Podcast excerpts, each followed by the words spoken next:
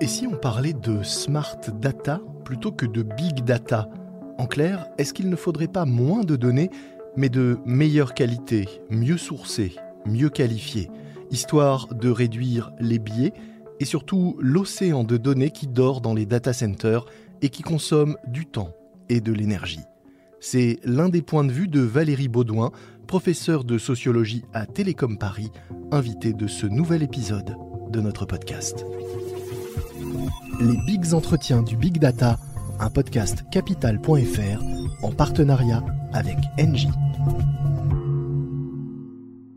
Bonjour Valérie Baudouin. Bonjour. Avant de commencer euh, notre conversation, quelques chiffres pour vous présenter. 19 437. 19 437, c'est le nombre de jours qui se sont écoulés précisément entre votre naissance et la date de cet entretien.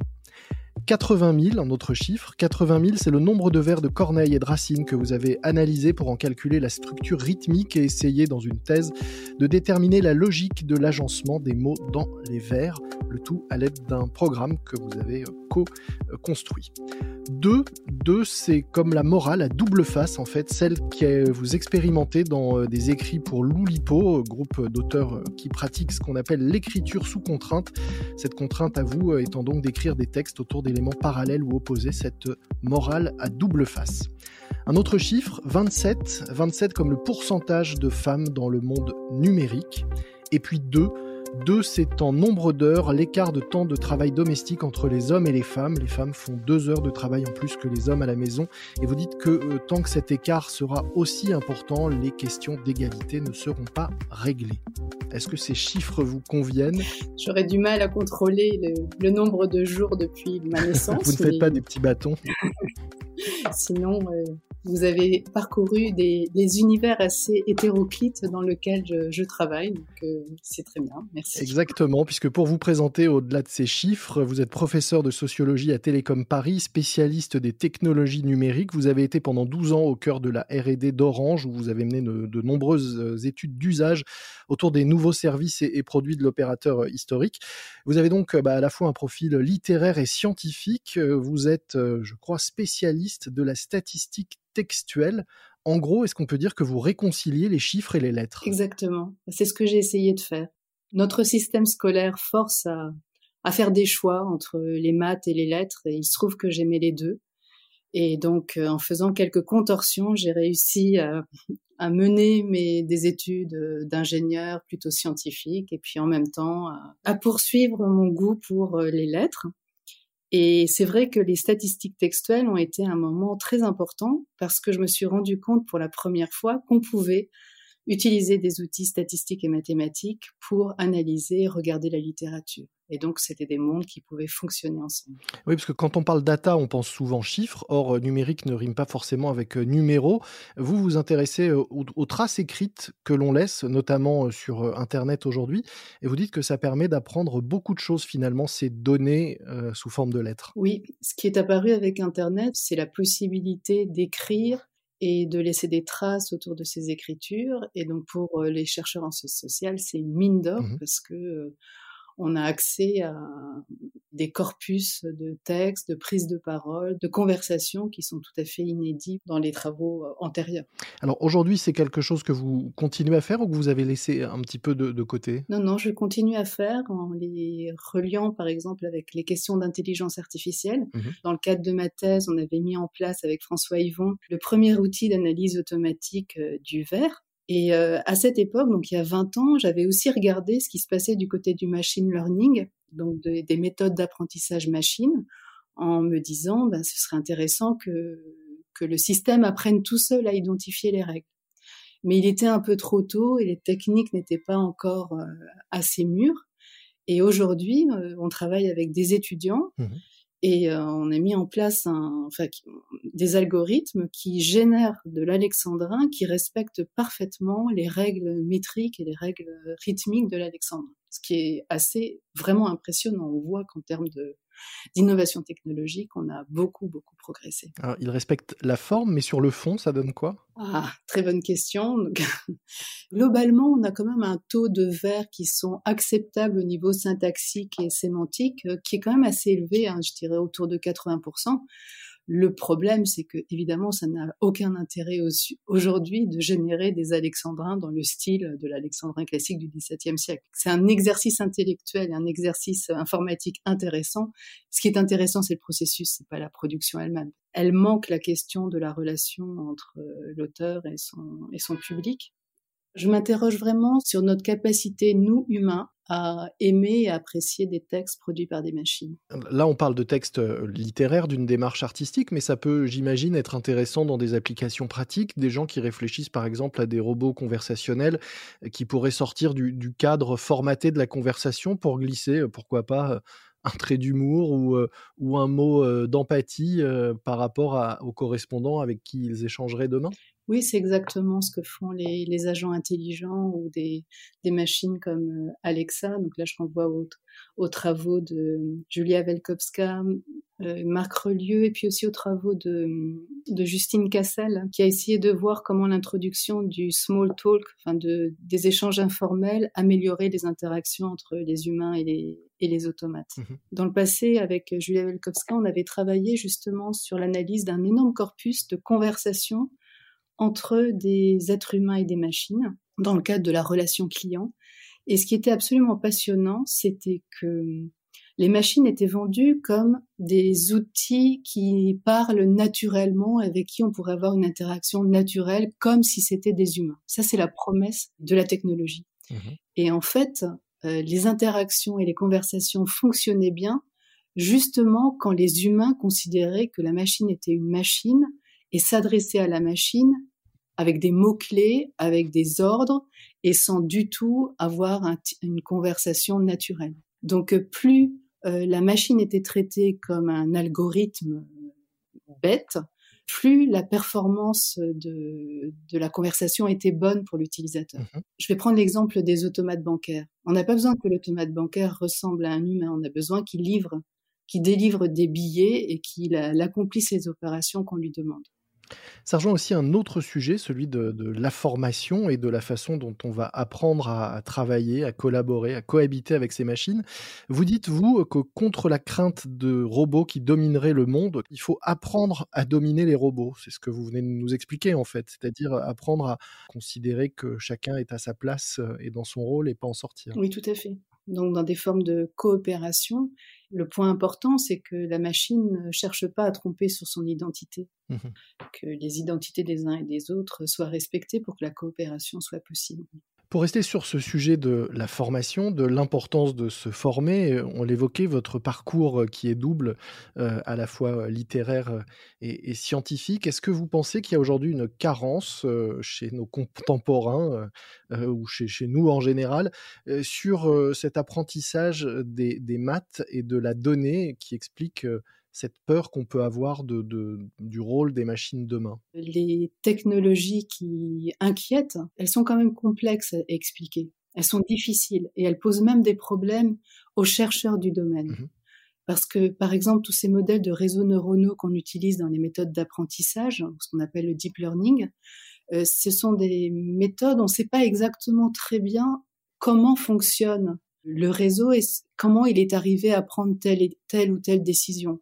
Donc on a une véritable difficulté d'explicabilité qui fait que euh, les, les, appropriations sont complexes parce que si on peut pas expliquer à une personne pourquoi tel crédit lui a été euh, refusé ou pourquoi telle euh, elle est désavantagée sur telle chose suite à ce qu'a décidé à proposer l'algorithme, c'est extrêmement complexe. Mmh. Donc on a un vrai sujet qui vient de l'intérieur des sciences dures, c'est qu'on a des machines apprenantes qui apprennent par imitation à partir de grosses bases de données, mais on a parfois des difficultés à verbaliser, à raconter l'histoire, à expliquer comment l'algorithme a produit tel et tel résultat. Alors, est-ce que c'est pour ça, pour rester dans, ce même sujet, euh, qu'au sein de Télécom Paris, vous avez décidé de vous intéresser euh, aux questions euh, d'éthique dans l'IA, en proposant même une formation autour de ces questions? Exactement. Il y a une puissance énorme autour de, de ces nouveaux algorithmes et il y a des risques de mauvais usage de ces outils. Il y a des risques aussi sur la question des biais, qui est un sujet qui revient très souvent tout simplement parce qu'il y a des discriminations dans nos sociétés. Or, les outils d'intelligence artificielle s'appuient sur l'existant pour construire des modèles, mhm. et donc par essence, ils vont reproduire les inégalités et les formes de discrimination qui sont déjà inscrites dans nos sociétés. Quand on, parle de biais, euh, on accuse souvent les algorithmes, la façon dont ils sont conçus. En fait, on se rend compte peut-être que le problème vient surtout des données qu'on leur donne plutôt que de la construction des algorithmes eux-mêmes. Oui, alors c'est effectivement c'est ce que vous dites est très important. C'est il y a plusieurs éléments dans des processus d'intelligence artificielle. Il y a effectivement l'échantillon sur lequel on va apprendre.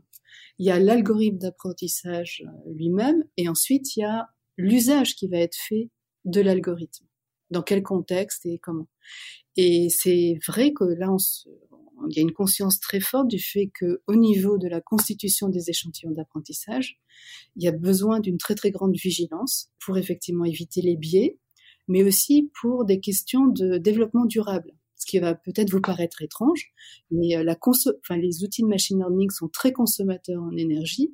Mmh Et donc, euh, un des grands axes de recherche en ce moment, c'est euh, comment essayer de construire des échantillons qui sont de taille raisonnable pour réduire le coût énergétique euh, du fonctionnement des machines. Donc moins de données mais plus pertinentes. Moins de données plus pertinentes et mieux contrôlées. Ce contrôle, c'est là-dessus que, que, vous travaillez. Je le disais en introduction, les sujets aussi euh, de diversité et de mixité euh, dans la tech sont des sujets qui vous tiennent à cœur. Est-ce que vous pensez que c'est aussi important d'avoir bah, plus de diversité et plus de femmes au moment de la constitution de, de, ces bases? Et Comment est-ce que ça peut avoir un, impact sur la pertinence de ces futures intelligences Effectivement, c'est un sujet qui est beaucoup mis en avant, qui est des outils qui sont conçus par une population particulière vont être mieux adaptés à cette population qu'à l'ensemble de la population. Moi, j'avais ça quand je travaillais chez, euh, chez Orange. On se disait que c'était important qu'il y ait aussi des ingénieurs femmes parce qu'elles allaient pouvoir se projeter en tant qu'utilisatrices dans leur travail d'ingénieur et donc peut-être apporter une autre façon de concevoir et penser les outils un peu différemment. Mmh et donc sur l'IA, on se pose exactement les mêmes questions, sachant que c'est un milieu qui est euh, enfin, vous avez donné les chiffres tout à l'heure, mais la part euh, des femmes dans le domaine de l'intelligence artificielle et dans la conception des outils est extrêmement faible. Vous mettez aussi en garde euh, en disant qu'après le, greenwashing, euh, ces questions euh, d'éthique que l'on se pose pourraient conduire à une sorte d'éthique washing au sein des entreprises qui utilisent les, IA. en quoi est-ce que c'est un, risque et pourquoi est-ce qu'il faut être vigilant à ça selon vous? C'est un risque déjà attesté, hein. mmh c'est réel. Il y a déjà de l'éthique washing au sein des grands opérateurs du, du numérique. Oui, oui. En fait, ce qui m'a beaucoup frappé, c'est que le champ de l'éthique de l'IA, c'est un énorme champ de recherche. Et euh, certains chercheurs ont fait même de la méta-analyse, c'est-à-dire qu'ils ont analysé un peu tout ce qui se produisait autour de l'éthique de l'IA. Mhm. Ils ont identifié qu'il y avait déjà plus d'une centaine de rapports documents. Et donc la question, c'est pourquoi une telle prolifération de documents autour de l'éthique de l'IA mhm. C'est pas du tout habituel. Quand l'Internet est né, les ingénieurs euh, de l'Internet n'écrivaient pas des rapports sur tous les risques qu'allait représenter l'Internet. Et donc, euh, quand on regarde un peu dans le détail, on voit que ce sont principalement les grands groupes internationaux autour de ce domaine qui prennent la parole dans ce domaine de l'éthique de l'IA. Mmh Et on sent que en faisant ça, ils prennent date. Ils disent nous avons conscience qu'il y a des risques autour des technologies que nous sommes en train de mettre en place. Et donc, nous sommes des acteurs majeurs du développement de l'IA et en même temps, nous sommes des acteurs responsables qui prennent en compte les difficultés liées à cela. Et on peut aussi se demander est-ce que ce n'est pas une façon d'éviter la réglementation que pourraient mettre en place les États pour limiter les risques liés à ces technologies? Donc ça, c'est une première hypothèse. Et une deuxième hypothèse, c'est qu'il y a une conscience très forte pour les organisations et les entreprises. Elles ont des salariés. Or, les chercheurs dans le domaine de l'IA sont de plus en plus sensibles à cela et sont sensibles aux risques que représentent les technologies qu'ils sont en train de développer. Mmh Et donc c'est aussi un moyen de préserver le... De cultiver leur marque employeur finalement. Voilà, exactement, cultiver leur marque employeur parce que ce sont des spécialistes qui sont extrêmement demandés sur le marché du travail et il y a une compétition très forte pour attirer les meilleurs talents. D'ailleurs, vous dites que euh, vous avez eu l'idée, vous, de cette formation euh, suite au témoignage d'un data scientist qui avait changé d'orientation euh, parce qu'il avait observé la façon dont l'IA pouvait toucher ses collaborateurs, leur métier, voire supprimer des postes, en fait, c'est ça? Oui, tout à fait. Et je dirais que parmi nos étudiants, les préoccupations majeures par rapport à l'IA, elles tournent autour de la question de l'emploi. Ils ont bien conscience qu'on est dans une phase de, dans un cycle d'innovation et dans la tradition schumpeterienne, on est dans une phase de création destructrice, c'est-à-dire des vieux métiers qui disparaissent et de nouveaux métiers qui apparaissent. Mmh Mais euh, ils sont très sensibles à cette question-là. Pour terminer, j'aimerais que vous nous disiez s'il y a une idée reçue sur la data ou l'intelligence artificielle qui vous énerve ou que vous aimeriez un peu combattre Peut-être une, c'est qui est liée à ce que vous disiez tout à l'heure sur l'équivalent du greenwashing. Mmh c'est qu'aujourd'hui, avec de l'informatique classique, avec des, des, règles simples, on peut réaliser beaucoup de choses. Et en ce moment, il y a une telle mode autour de l'IA qu'on a l'impression que beaucoup veulent absolument embarquer ces technologies-là, alors que parfois des technologies plus simples seraient aussi performantes et moins coûteuses en énergie, en compétences et en, oui, en ressources au sens large. Le machine learning, c'est pas la solution miracle à tous les problèmes et parfois il vaut mieux aller vers des solutions low cost et je pense qu'en ce moment il est vraiment important d'avoir toujours ça en tête, même si c'est moins brillant et si euh, en termes de, de modernité c'est pas aussi bon pour l'image, mais il me semble que c'est vraiment important d'avoir cette réflexion chaque fois qu'on se pose la question d'aller vers le machine learning, enfin vers les méthodes d'apprentissage automatique. Alors, est-ce que ça veut dire aussi que notre podcast s'appelle Big Data, qu'on aurait mieux fait de l'appeler Small Data ou Smart Data, que finalement le côté big est un peu déjà euh, à laisser de côté? Ah, j'aime bien Smart Data, oui. Mmh parce que mmh, beaucoup n'est pas ne signifie pas forcément qualité donc c'est important d'aller vers une recherche de qualité et de précision. Je vous donnerai aussi un autre exemple dans mes travaux en sociologie. C'est aussi la mode des, des, grandes bases de données, des calculs sur des volumes très très importants. Mais souvent, on a du mal à capter le sens quand on travaille sur d'énormes volumes. Mmh et moi, je trouve que c'est plus important de d'allier une, une approche quantitative sur données avec des approches ethnographiques et des approches qualitatives où on rencontre les acteurs et on donne du sens à ce qui se passe. Bah, j'allais vous demander une chose à retenir, s'il y avait une seule chose à retenir de cet entretien. Donc, on pourrait dire oublions le big data et, et essayons d'imaginer le smart data de demain. Oui, un smart data humanisé. Voilà. Merci beaucoup, Valérie Baudouin.